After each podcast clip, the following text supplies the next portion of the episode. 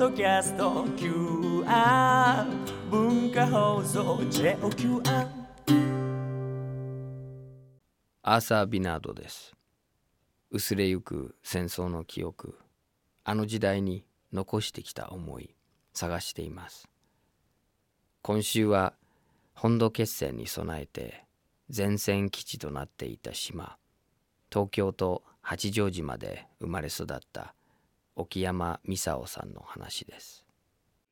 東京都心からおよそ300キロ。伊豆七島の最も南にある島八丈島。日本本土と小笠原の硫黄島を結ぶルート上にあり戦争末期前線基地として要塞化が進められました。海岸には人間魚雷回転を収容した号が今もその面影を残し中継基地として使われた飛行場からは硫黄島に向かう航空隊が出撃。当時小学生だった沖山さんは出撃前日隊員たちの慰問に訪れていたといいます。沖山さんよろしくお願いします。お名前の読み方はミサオはい、みそミサオ。沖山さんは八丈島生まれですか？生まれずっと。ずっと。最初から。はい今まで。1年2年だけ東京行って。そうなんですか。うん、それはえっと高校卒業して、で、えー就職？うん、ちょっと英語じゃないですけど英文タイピストやりたいなと思って横浜の方まで行って。そこで1年したら母が病気になってこっちに引き戻されて。それからずっと。英文英文タイピストってあのね今あまり聞かあないのあの時はね、うん、でもザマにキャンプがあったでしょ。今もありますよね。ね。あの米軍基地の。あそこの近くにいたんでえー就職がそこの方がいいんじゃないかということでタイプ習い始めなるほど。タイピストになろうと思って行ったたわけ英語がじゃなくてあの好きで、うん。でも全然わかんない。いやいやそう。でもあの当時はそういう専門学校みたいな、うんねで就職しようかなと。と思ってた時にこっちに呼び戻されそれからずっとこということはその戦争太平洋戦争が始まる前からのそうずっとまあ先生八丈島はどんな状態だったんですか？その最初の記憶っていうと。記憶はもう10歳ですねちょうどち小学校3年生の時が戦争ということに触れ始め戦争という意味が分かんないんですけれどもその戦争っていうか、まあちょうどうちの近くがあ通信隊あ。そして旧飛行場今のここいらが飛行場だったんですよねあああそうですか、うん。軍の飛軍の飛行場で。昔の飛行場それでその近くにいたんで通信隊郵便局も近かったし、うん。そういうことでえー兵隊さんのあの宿泊航空隊は近くの見晴館という旅館に今考えるとあのそこにあの陸軍でなく海軍はみんなそこに見晴館という旅館に宿泊して飛び立つのを待ってたみたいですね。なるほど、でそのみんながこう集まって自分の家のすぐ近くにいるっていうことであうん。これがそれ戦争。それでよく、うん、女の子集めてっていうんで近くの56人行って行った時にそこの旅館の中で大広間であの偉い人かな刀が長い人がこう座ってて、そしてみんなちいちゃいこの湯の湯飲みの白いのをみんな持ってで偉い人の前にこう並ぶと航空隊みたいなあれうんと飛び立つ前今考えると後で私たちはちっちゃいからよく分かんなかったんですけれども、で歌えとか踊れというのに童謡を集めて56人を、それでコンペイトーとかあ乾パンをくれるんでもうはしゃいで私たちは分かんないから喜んで歌ったりしてもらってはもうそこら飛び跳ねてたんですけど今考えると飛び立つ前のお別れの縁だったかなと思ってそれで一番今も印象に残るのがそして、えー飛び跳ねて2階から降りてきたらちゃんとしたあの航空隊の服装した一人の男の、うん方がこっちの方向いて敬礼して泣いてるのがすごく印象に残ってたのね。その時は全然何のことか分かんなかったけどいろんなあの話とか映画見るとちょきっともう飛び立つ前の指揮をやってたのかなと思うんですけれども。特攻隊。特攻隊。あの硫黄島に向かって一本が、あの20年の2月の21日かな、うんうん。ここから特攻で飛んでるんですね、うんその多分うんの話だと思いますね、それであのそれ三原旅館の？三原市旅館の三原市旅館旅館の中の大広間でそんなあのか会場で、そこへ、えー隣近所の女の子が呼べとか言って、でいろんな歌を歌いながら踊ったりして。八丈島の歌？なんか「桜桜」とかなんかそんな歌だったと思うんですけど、童謡みたいなのを歌って、そしてああとは三原士官にそうやって飛び立つ前のだったでしょうけど私たちと子供たちとよくその航空隊がね遊んでくれたんですよ。一緒になって。それでうちあ姉がよあ兄が4つ上なんですけどそのそれはまたすごく親しくなった航空隊がいたらしくて飛び立つ前にみんなで家族で見送ったのね。そしたらあの兄がそこで泣いて泣いてするのこうやって旋回するんであの飛行機お別れだったでしょうね。でゼロ戦でなく2枚羽だったよね。緑色で日の丸が真ん中にこんなになっててなんかあそこらで飛び立つゼロ戦飛び立つかなあそこの飛行今の富士見。そして飛び立ったら硫黄と行く前に小笠原辺で撃墜されたっておばが泣いてたんですよね、ああそうですか、うん、ああその飛び立った後で、うん、どっかうん、もうぐるぐる旋回しながらっていったそのお別れっていうかね。それもその時は一緒に見上げてた？家族みんなで。見送った。私はだから10歳だからなんだか分かんないけど姉や兄たちはもうお別れかと思ったらしいんですよ。後で聞くと、うん、そんな経験もありますし。そのお兄さんたちがまあ飛び立ったらもう死ぬっていう。は分かってて泣いたんでしょうね。でもあ4つの上。私は分かんなかった。おあの全然そういう思いはない意識なかったから後で考えるとあこれこそもう言い伝えなきゃなという思いはあったしから遊んでくれた方に砂川さんって言って砂川っていう単靴に書いてたんですね。で今もなんかその方の遺族とかがに砂川さんっていうことをどっかでこう伝えれば誰かいたのかなと思って今になってずーっと考えてたんですね。その方はもうそのまま飛び立っていったんでしょうけど遺族の方もいたでしょうけどね。その思いとその旋回していったっていうことはいつも心の中に残ってますね。その後どうなったかってん。想像するとね。その時はこう戦争がどうなるかとか大人たちがなんか戦争について。感じてなか。った、それで感じ始めたのが飛行機が向こうから来てうちの隅っこに2つ防空壕は作れてたんで8人家族で。2つ隅っこに2つ作れてたんですけど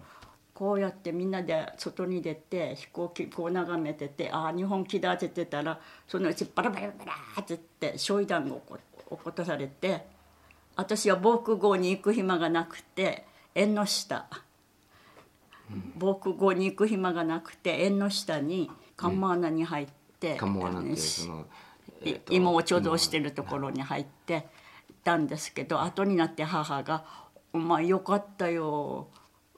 それが押し入れがあったらしくてそのあ上に、はで布団があったから布団の綿で後で布団の中にその焼夷弾が入ってたらしくて「でお前焼夷弾に布団のおかげで助かったよ」って言われたの覚えてるんですよ。そ。の穴の中に入ったら芋あったんですか？芋はなかったまだその時期で。自分がうん私が入って、うん、でもしその布団があ布団に刺さってたんじゃないですか？まあこんなもんでしょうけどね。まあちっちゃいですね、うん、よかったっつったのを覚えて。でぼ家族他はみんな母他はどうなったかかわかんない。母たちもどっか母語に間に合ったかですけど。どなたも傷けど何も。隣の近所の人がみんなで見てたんですよ。ずーっとバーッと来たから。あれ何の飛行機かね。なんか郵便局とだから通信の弊社があったからここいらは狙われるよねとか後で聞いたんですけど。通り道だったかもしれないこううん飛行場があれだったから。それって何何何年の何月頃ですか？疎開する前だから。20年の19年の末か20年の19年。12の月頃かもね。3月にも疎開しちゃったから、19年の末頃に、ともね。であの疎開することになったのは疎開することになったのはあの学校にも軍が2万とか入ってきてもううちの中も全部入って軍が入って軍が入ってきて。で夜になるとどっか大きい遠くの方のあの大きい部屋があるうちに夜は泊まりに行って帰ってきてあとは兵隊さんがうちの中は入ってるから女子はみんな女性は。どっか他の方へまとまって、ね、泊まりに行ったのね。うんそれでそういうのがあって学校にも兵隊が入ってきたんであと民家に行って勉強してたんですけどひ広間が大きい民家に行ってそれぞれ勉強してそのうちに、えー疎開っていうことになって、それは命令ですか？メールですね。うん。あの年齢で聞いた年齢っていうかとつ祖父と祖母はもう絶対ここ離れないって言って富士山の方のあ三原山の水がある方に掘ったってなんか小屋を作ってちえーっとおじいちゃんおばあちゃんそっちに残してそれであとは家族は疎開っていうあ全員、うん全員あの三沢さんだけじゃなくうんて、全員家族全部。お父さん亡くなっはい。えあので戦争で？いやいやいや病気で亡くなって。そういうことで、まあ、3月に疎開は始ま1945年のり45年の3月。に島民のですよね。疎開。うん疎開。それは集団疎開集団疎開でみんなで一緒に。で何何回かに分かれて疎開したわけですよね、うんおじいさんおばあさんはもう絶対離れない。離れないっつって。それで小屋を作えここ掘ったて小屋をホタテ小屋で水があるなんか沢みたいなところのえー自分の山のも町の山に行って、うん、そこで帰ってくるまで生活してたそのどういう生活してたかも全然聞かなかったんでこの機会にああの時どうやって、本当ですね、うん、どうやって生活してたのかなって。って今になって聞いとけばよかったな、ね。生活ね。たくましいですね、もう山の向こう側に。ね今の火葬場の上なんですよ。あそこいら水がほらオフでしょ。だから水があるところに行って、うん、生活してたみたいですね。であの家族がこっちに戻ってきた時はおじいちゃんとおばあちゃんは元気だったんですか？もううん元気で、うん、兵隊さんが荒らしたうちを守ってて 待ってたんですよね。いやーたくましいですね、でそのおばあさんは97歳まで生きた。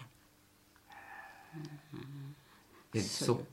う。ん、疎開っていうとどこに行かされるんですか？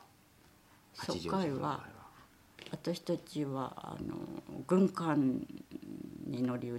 て、港から軍艦に。えなんなんていう文化ですか？輸送船でしょうね。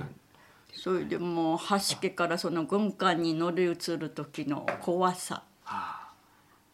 軍艦はこんなでか橋家はここでしょ、波が来るのを待ってこうやって引き上げてくれるのその時のもう死ぬのかなとその怖さは一番あります疎開した時の。要するに港からこう港からずっ軍と沖まで行って軍艦のところまで橋家で行くでしょ？ちっちゃい船で。で乗り移るわけですよね。乗り移って軍艦に。もう一回聞きますね。あの港からちっちゃい船に乗ってそれで沖合に出てそうするとそのそびえる軍艦に乗り移るわ。け で波でスーッとそのちっちゃい船がううまで待っててそれで上の方で引っ張ってくれるのね、うん、よくもう。それ兵隊たちがやるんだ。いやみ民間の人だった、あうん、ちょっと島の方だ、うん、残ってた男性が慣れてたから橋とかね。それで張り上げて。で荷物も？荷物をどうやったかわかんないみんな。に、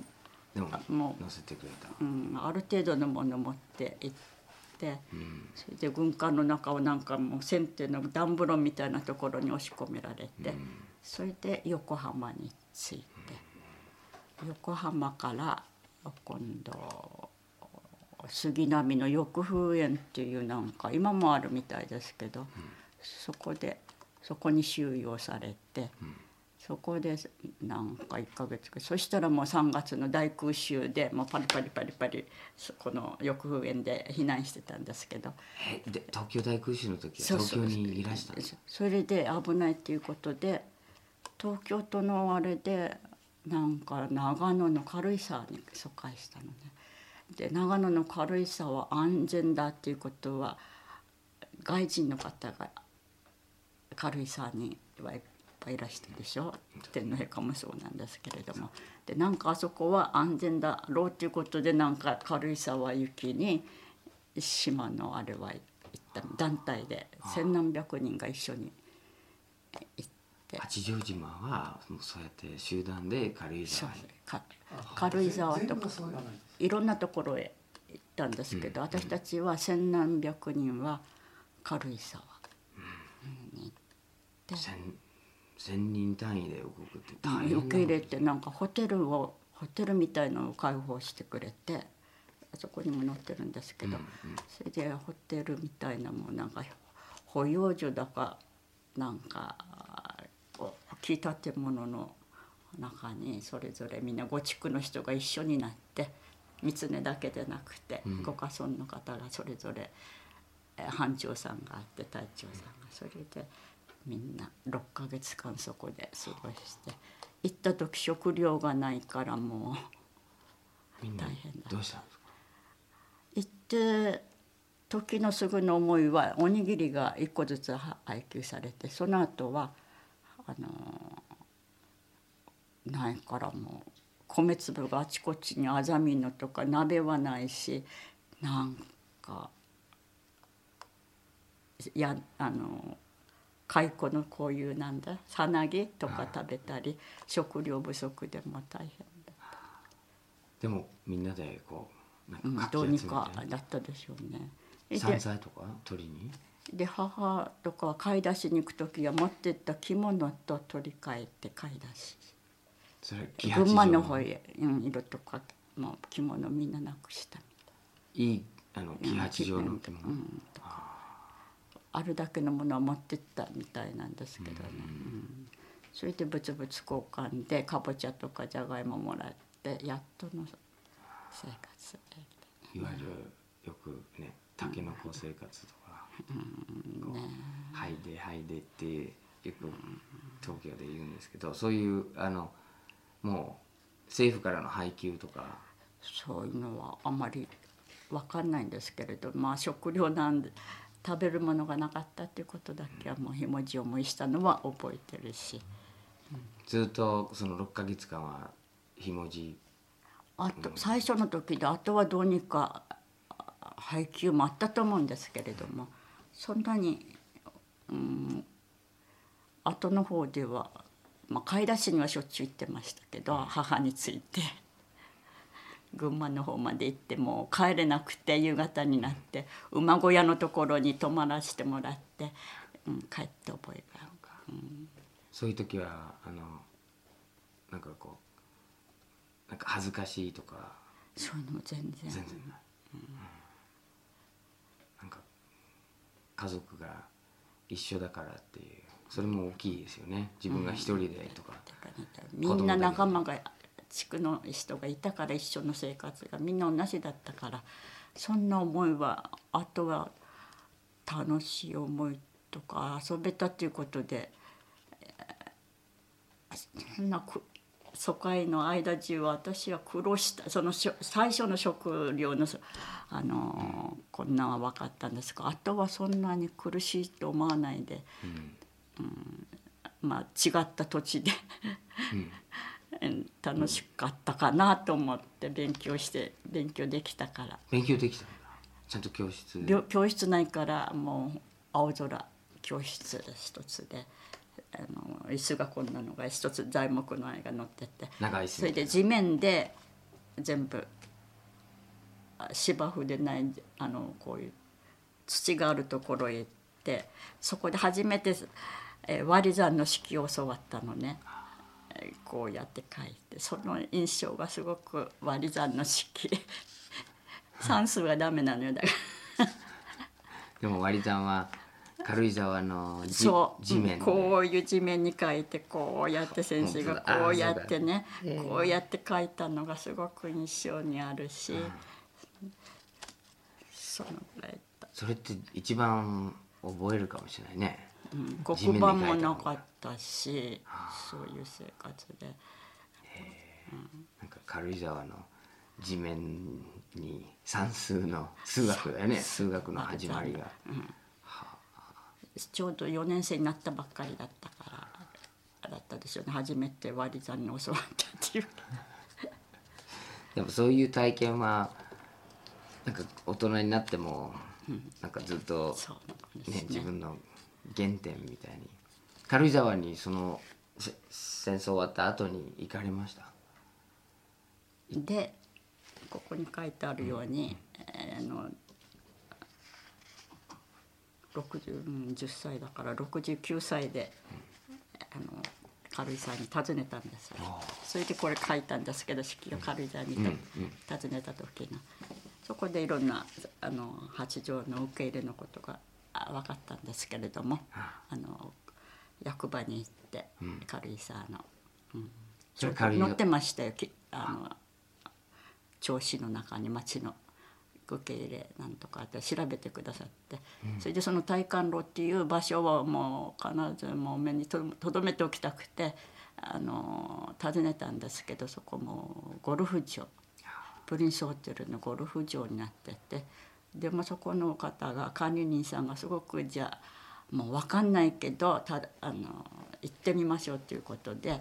トラクターでずっとこう広いゴルフ場の後をずっとでみんなに聞いても分かんないっていうわけ体感路っていうそのホテルの跡地が。それでゴルフ場の中をずっと20分ぐらい回ってくれて案内してくれて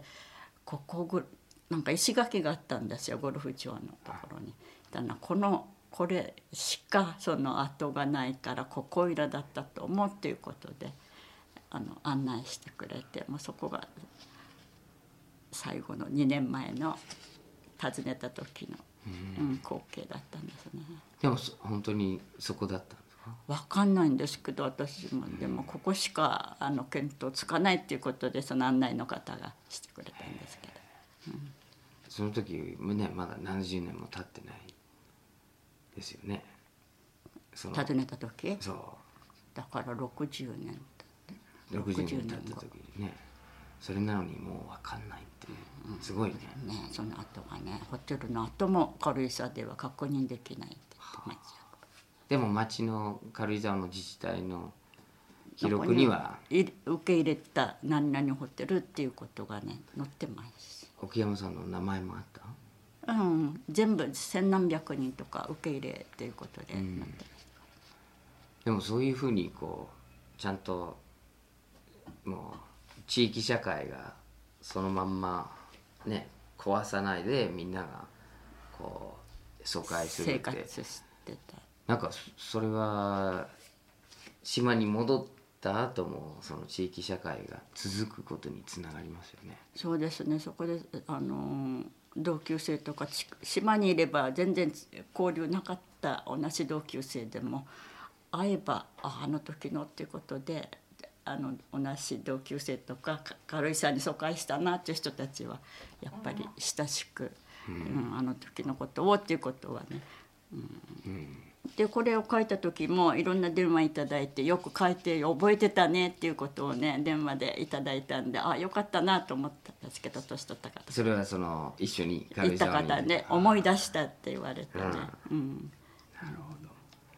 選曲の悪化ってよく言うんですよね。あの、まあ、空襲が始まるっていうのと、であのこの八丈島からみんな疎開しなきゃいけなし疎疎開しないといけないってなったのもその選曲の悪化っていう。ああそうですね。それはこう軽井もう沢島にいられなかったんですよね。兵隊さんが2万も入ってきて、2万も。すごいね。入ってくればみんなうちはうちの中に入られたし。あ地元の私たちはもういる場所がなくなったんでもう疎開に強制でされ疎開しろって言われたんじゃないですかね。で疎開しないっていう人は結構何か言われたみたいですよ、うん残る人たちはね。町町とか都からそういうふうに強制疎開だったんで、絶対来たくないっていう人にはいろんなあれがあったみたいですよ。罰、どん。な罰じゃないけれどももう何しろ疎開しろっていうことで、嫌がらせみたいな、うん嫌がらせっていうんじゃないでしょうけど。じゃあ配給もないとかそういう感じ？もう配給とかはその帰ってきてからは配給制度で醤油も行列並んで店にね瓶とマス持ってこうやって砂糖とか並んだんですけどね配給には帰ってきてからは2万人っていうと当時の島の人口はどのぐらい？ですか一番多くてあの時が1万ちょっと9,0009,000人ぐらいのところに2万ぐらい入ったでしょ？9,000人の島に2万人の軍隊が入入ってくればもう出るし行くしかないですよね食料も何にもない。です。なんかある意味侵略ですよね。自国同じ国なんだけど、追い出されるって追い出されたようなあれですよね。2万人ってちょっと今想像するとこの島一番観光客がなんでこの島にそういうこのちっちゃい島まあ中継基地だったんでしょうね。アメリカの。八丈島が重要視されたのかなと後でなるとか。格納庫といってそこにあの飛行機が入るこのちょっと麓にあって2つぐらい。それでガスうんとなんだ。ねガソリンとかなんか、うん。あこれなんだろうと思ったらドラムでみんなが、ガソリンとかなんとかでしょうね給油のあれのね、で島離れてこうそこね軽井沢に行って島に帰りたい島に帰りたいっていう思いだったんですかみんな？そういうのはあんまり感じなかったけど、教育直後を覚えろって言われて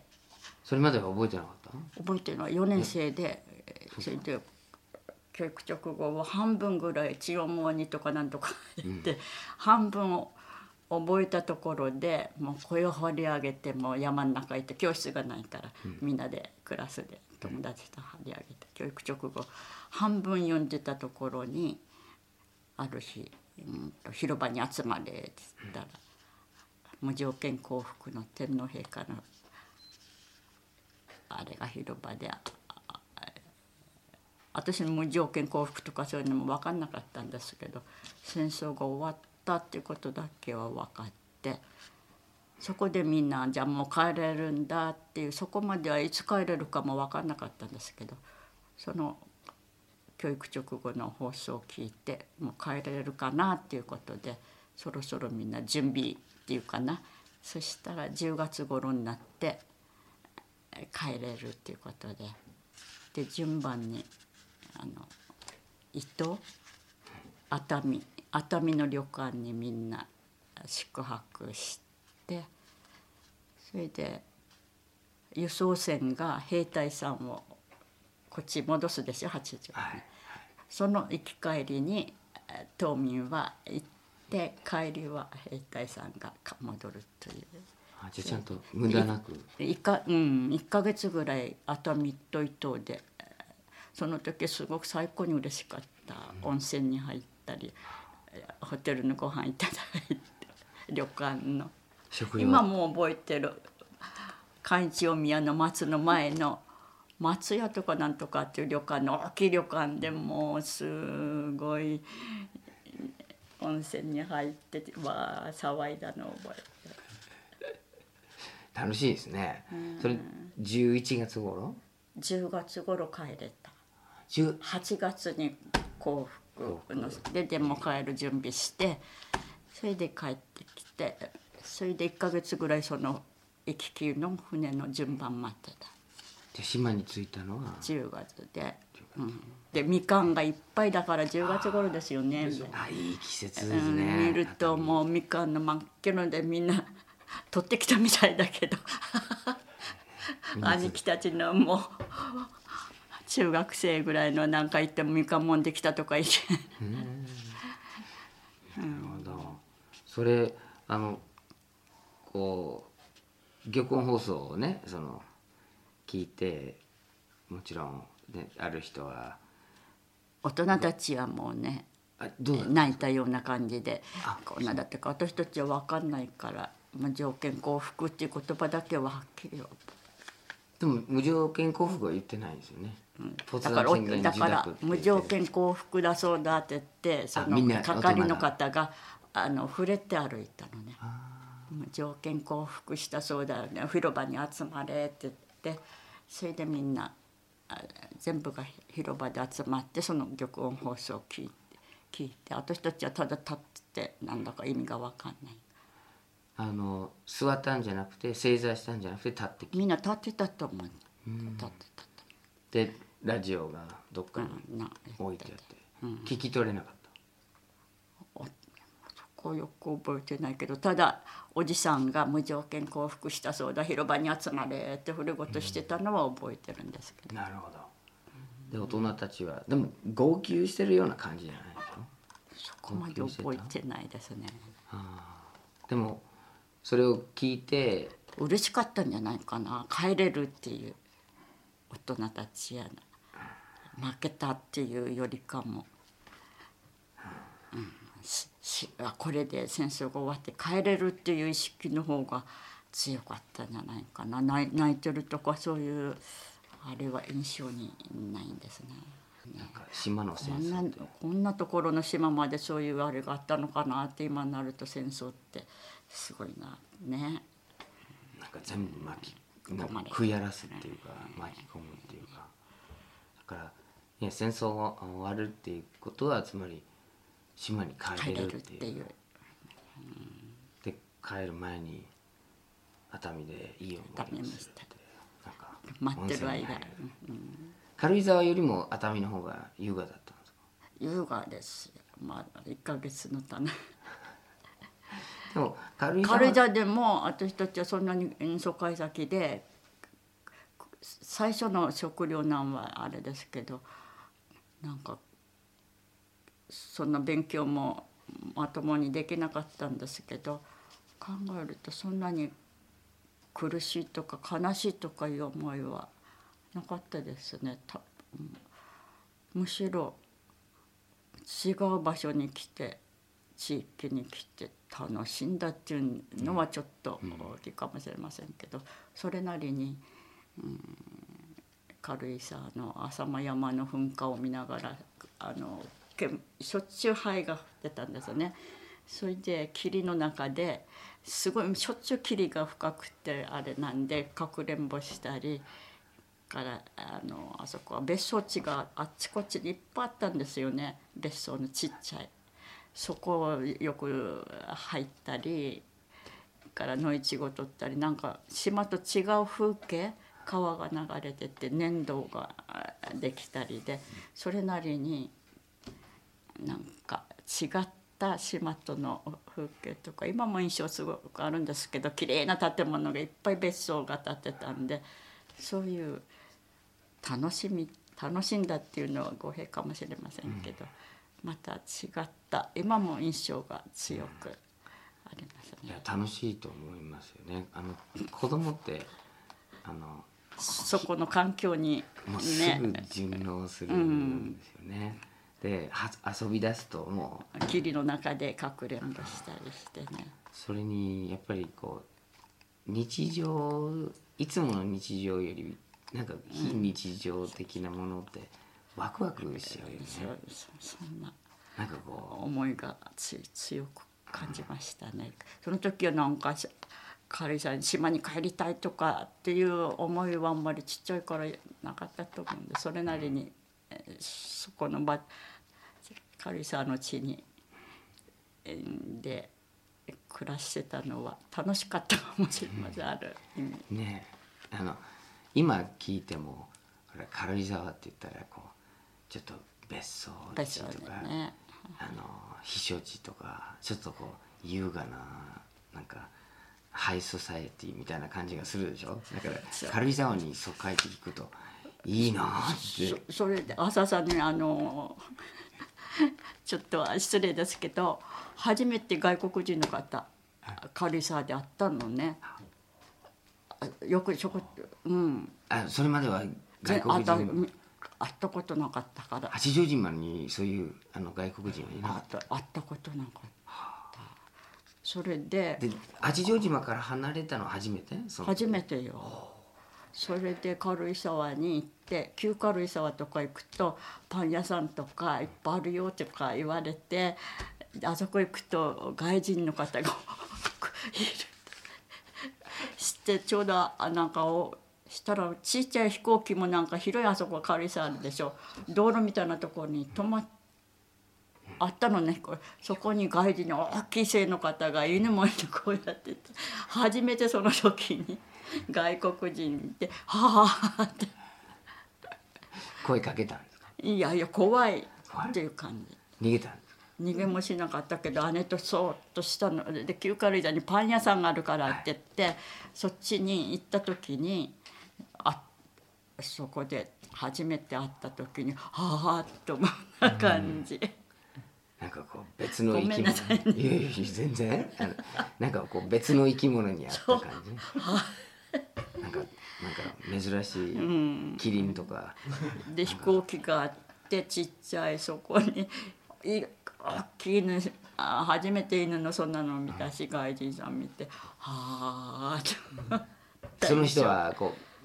う目目はあったんですかきっと姉も怖いって言えば失礼だけどさっさとあのこう向かったんじゃね自分の帰る方に。当時の八丈島って言ったらパン屋さんなんかないですよね。あった？パン屋さんなんかなかったと思う。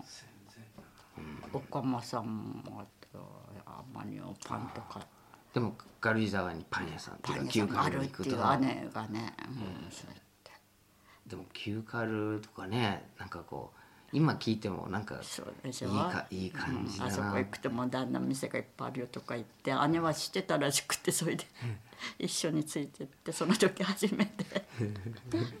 お姉さんはいいくつ上ですか？姉は8歳上かな。あじゃあもうお姉さんはもうあの年頃のうんそうそうなんか素敵な。一番のね、うん、年頃だったじゃあ結構こう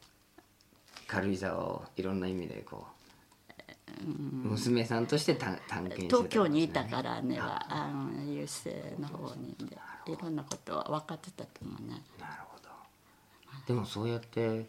ねあの噂では軽井沢は安全だっていう、うで行ったら現に。全然そのああの空襲とかそういうのはなかったし本当に安心安全っていうか、うん。もうその戦争してるっていうような怖さは感じなかったですよね。じゃああの東京大空襲は杉並で？杉並でもうパラパラパラする中をあの汽車で上野に集まって、上野駅からもう軽井沢向かってきたのそれ直後？あの、うん東京大空襲そのの直後だったと。でもあの軽井沢にいると例えばその広島に新型爆弾が投下されたとか長崎に新型爆弾が投下されたとかそういうニュースもあんまり。知らなかったですね。じゃあ戦争が8月15日にうん、終わってそれまでそのば原子爆弾が落ちたとこ私は全然じ知らなかっじゃあ戦争に勝つとか負けるとかそんたな？勝ち負けるとか親たちとか兄弟はいたでしょうけど10歳のあれではそこまでは考えてなかったと思いますね。戦争とは分かってても勝ち負けは、まあかそこまで意識してたのかなと。ただ疎開してるっていう意識だけで生活してたんじゃないかなと思って帰れるっていうこと。大人たちが、ねまあ、3月に軽井沢に移動して食料がないって。そこから例えばその畑仕事をするとか大人たちは何してたんですか？ただこう次の食料をどうやって手に入れるかっていう感じ？それともか買い出しと。畑はやらなかったうちに男手がなかったから父親がないし。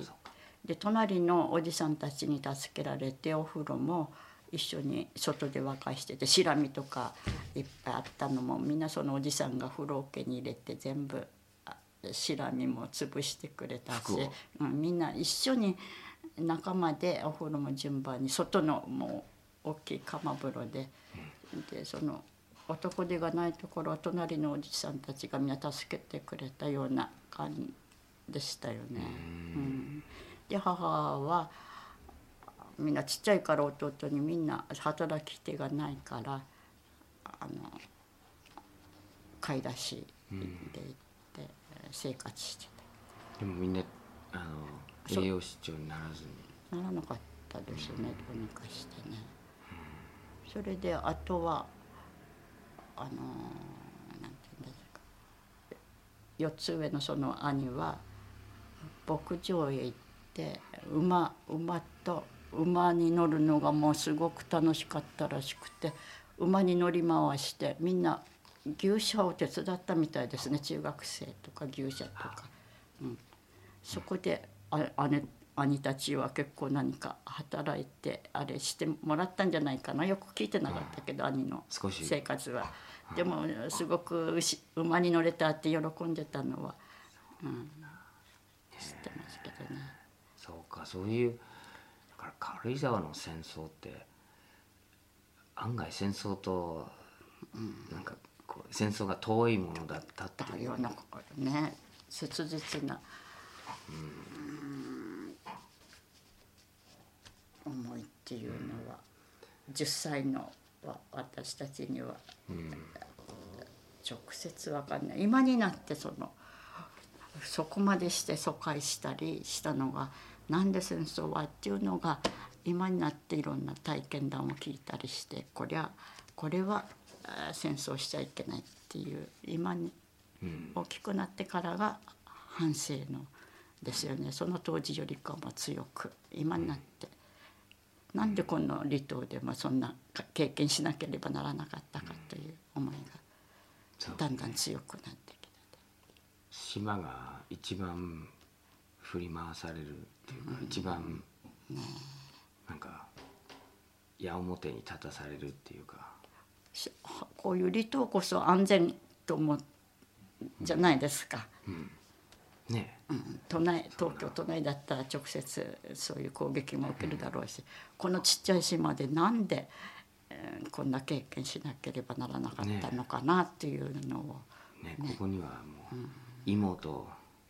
冬中仮装とね溶岩ぐらいしかないから、別に戦争やってもね。みんな沢の水を取り合ってもしょうがないだろうって。まあそれぞれに、えー休憩、えー中継地とかそういうことで。そうですね。ね。その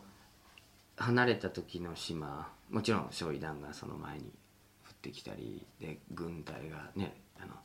その2万人も兵士が入ってくる。でもその離れた時の島とその10月になって戻ってきた時の島ってもう一変してたんですか？変わってました？変わった印象なんでだ何しろ学校でみんなと会えて勉強ができたということだけ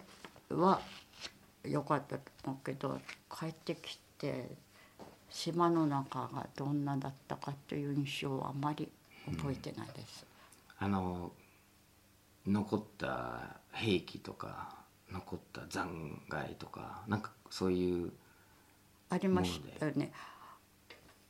えーっとなん魚雷松って言われたぐらいなんか海から鉄くずがすごく高く売れたんじゃないですかその後だから海に沈んでるその魚雷とか、みんな引き上げてきて鉄くず屋さんに売るっていうことで。瀬戸内海もすごいんですよね。あのみんな引き上げて。それでまたあの爆発したりして。だから兄がそれを拾って、えー海からしてくるのみんな魚雷松って名前を付けられたぐらいによく怖くなくてそれ引き上げてきたねって爆発するかもしれないのに。魚雷松って言われたのはなんか海鉄くずがすごく売れてお金になるっていうんじゃないでその当時。だから。であのお兄さんの名前が松尾松尾。それで海に沈んでるたんじゃないですかその魚雷とかいろんなものが。海からひ拾ってきて上げてきたのを見てみんなでこの怖いのにバカねえ破裂するかもしれないのによくそれ持ってきたなっていうんで魚雷松っていう名前がついたっていう。海からそれでどっかへ持ってきてすぐはあれだからうちのや土地のなんか後ろの方の草の中にこうやってこのぐらい長いものがこのぐらいの太さで覚えてるんですけど丸い鉄のこんなのが転がってたのを覚えてそれはまあ不発弾っていう不か発弾でしょうね。まだ爆発して。てないやつですでよね。崩すいや言ったんじゃない後では、すごい。それなくなってた？後で、うん、後は知らないんですけどそこに転がってたのは分かってたけどくず屋さんがいたから、くず屋さんがみんな回収していいねになったのかななんでか知らないけど、でそれ松尾さんお兄さんの松尾さんがやって。名前を付けられたんで投げるの見てみんなでそれで名前が 魚雷松。魚雷松っておそ松くんとね なんかこうおそ松何松何松魚雷松ってなんかそこに加わってもいいって感じですよね。でもそれをこう上げる時って潜ってね、どうやったかわかんないんですけどその魚雷松って何だっつったらそんな。でもあの不皆発弾に。さんやったんじゃないかなお金になるっていうんできっとそこいらにある不発弾。あの潜りは得意だったんですか？得意じゃない。得意じゃない。でもお金になることであれだって。お金になるとやる。まあくあの海の関係やってたから野球関係を、でも結構そういうこうなんだろうこう戦争が放置したものとか、うん。ね。置いていっちゃってもうあとはまあ島の人々がどう拾うか無視するかうんそうですね。向き合うかみたいな感じ。あのトンネルとかもそうですよね。あそうだね、そのトンネルにこう入って遊ぶとかそういうことやってました？トンネル語防空壕？防空壕とかうん。防そうそう空壕には入ったりしていろんなあちこちにあったから遊んだ。それあの島に戻ってきてから、遊びはだった、結構あったよね。今も聖子先生のところに防空壕がそのまま大きいのがあるんですよね、もうそのちっちゃい時はその防空壕も面白くて出たり入ったりしたんだけどああとはもうすぐ崩しちゃった庭の防空壕もみんな、うん、崩した。今考えるチャチな防空壕なのね。穴掘ってただこんな石石垣や積んだこんなもんでよくそれが防空壕って言われたなと思うんだけど8人家族が入るには2つだから2箇所があったんですけどもうあそこへどういうつもりで入るつもりだったのかなと思うような。その戦後あのもう一回島から離れて。東京に行かれたんですけどそのその時はやっぱり疎開の経験もあったからい行ってみようと思ったんですか？帰りに軽井沢からこら列車で帰ってくる時にトンネルいくつもくぐって帰ってきて焼け野原見たら横浜が全然焼け野原だったのね、あと電車で来る時はみんな列車で。トンネルが軽井沢から来るといっぱい二十いくつも数えながらトンネルトンネルって喜んで帰ってきてそしてさパッと開けたら横浜が焼け野原だと。横浜だって誰かが言った時にあここがよくしたらもう焼け野原だったのね。一面がもう真っ暗な。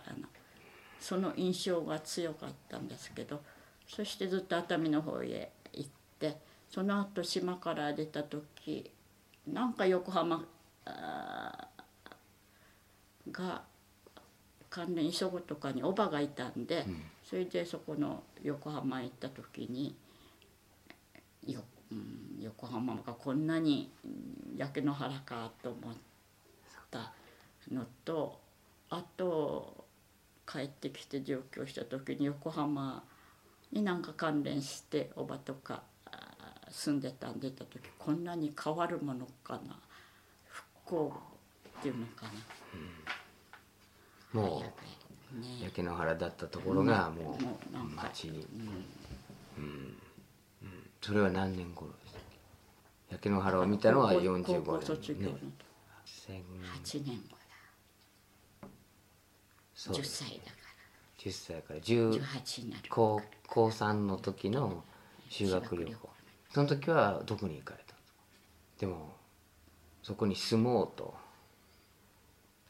うんもう八畳しかないって。いうわけだその後ずっと。戦争ははあよそごん戦争のことははあよっきゃ。見ろうも聞こうもはあやだらって。定芸の人はよだいどうもそごんどうことでよけどうか。わいらが報道や姉色疎開先でひどけんめあい。徒党や汗路戦場で敵団や勝ち入って丸棒じゃ。戦争があろうためん国中のみんながべならかされと異病わいらがマンゴーかすらずん我が殿らんつてていこごん。沖山さんは軽井沢の疎開の生活を語ってくださったんですけどその中ではいろいろ楽しいこともあってやっぱり八丈島とは全然違う森生態系暮らしだったから子供の沖山さんにとっては発見も多かったと思うんですけどでもそもそも八丈島から軽井沢に家族と一緒に地域の皆さんと一緒に移り住まなければいけなかったのはその戦争の影響がもろに八丈島にかぶさってその前線基地となったからなんですね。戦争になると島はもう生活が一変するしもう島にはいられなくなる全てを奪われてしまうっていうことが沖山さんの話からはっきりと伝わってきました。戦争に負ける戦争に勝つその島が実際に戦場になるかどうかは別としてもうそれ以前に戦争になった時にはそれまでの島の生活が続かないっていう何かその戦争の勝ち負けがあまり重要じゃない戦争になるかならないかっていうところでもう島の生活が続くかどうかが決まるっていうそういうことが言えるような気がします。戦争が終わって漁港放送をみんなで聞いてこれで島に帰れるとみんな喜んだっていうその話もやはり八丈島が置かれてた状況を